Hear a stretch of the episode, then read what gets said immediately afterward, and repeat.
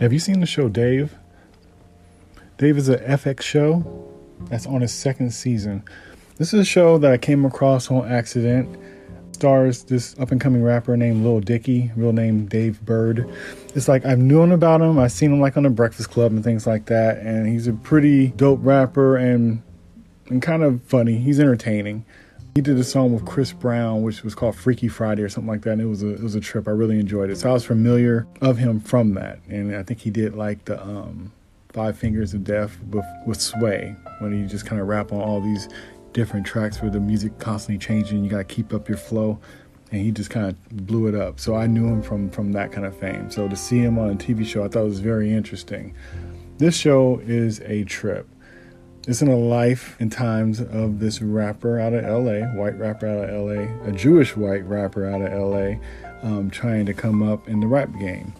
And so he has his his friends, like his um, his hype man GaTa, which was a very interesting story of how they met.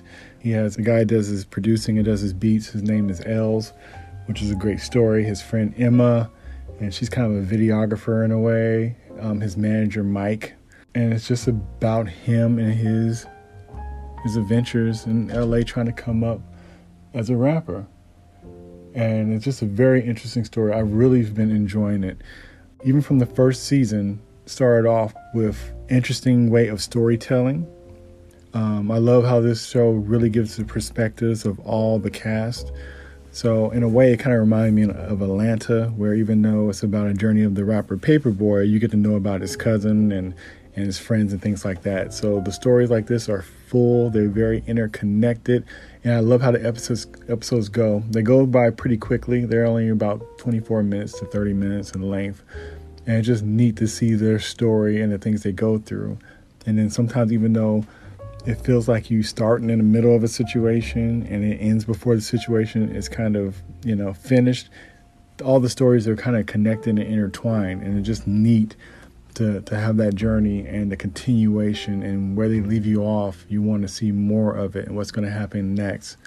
And so the first three episodes, I believe, of the first season, where you get a kind of the story of of a friendship of, of two individuals and how their lives intersected. The way that was directed was brilliant and it was amazing. It started off so strong in the first season, first episode, and then the last season, I mean, last episode of the first season ended strong as well, which was very hard to do. Um, and then when it came back for the second season, the episode one, I just loved it. And that second season flew by as well and ended on such a strong note at the end of season two. And I honestly have to say I choked up a couple of times, especially on that on that last episode.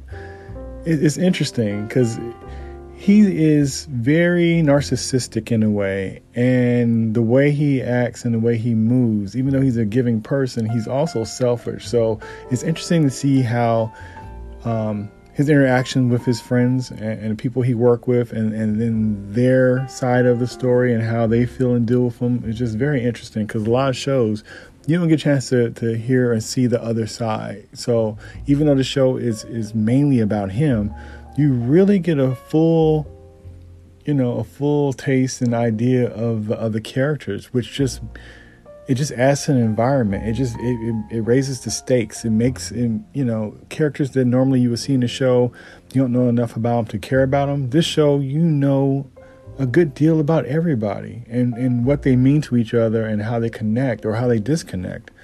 And it's just brilliant. It's just brilliant. You know, in a way, it kind of it's kind of also kind of like Curb Your Enthusiasm, where you know the main character getting in these kind of weird um, situations and kind of crotchety in a way, and even when things are good, he doesn't even see them to be good. So it's just like other people are dealing with problems as well and he's complaining about things that they can only wish for.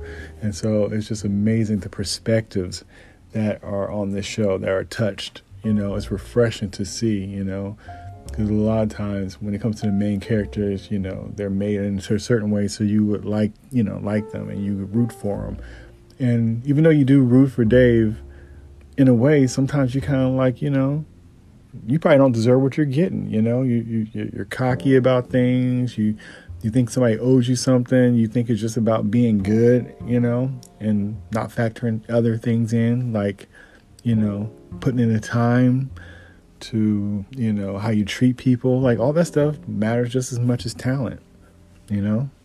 And that's just like in real life. Talent doesn't guarantee you anything. It's just when you get to where you're going, it kind of helps you stay where you're at because you can maintain and have something, you know, out there that people enjoy that can connect to. You know, because sometimes people are just out there because people connect to them and enjoy them. And what they're doing may not be the best, but, you know, the connection is strong enough where people don't care about that, you know, because really the art is about you. And so it's just about his journey. And it's just all the, the episodes are just a trip. And they have different writers, a few different writers, a few different directors.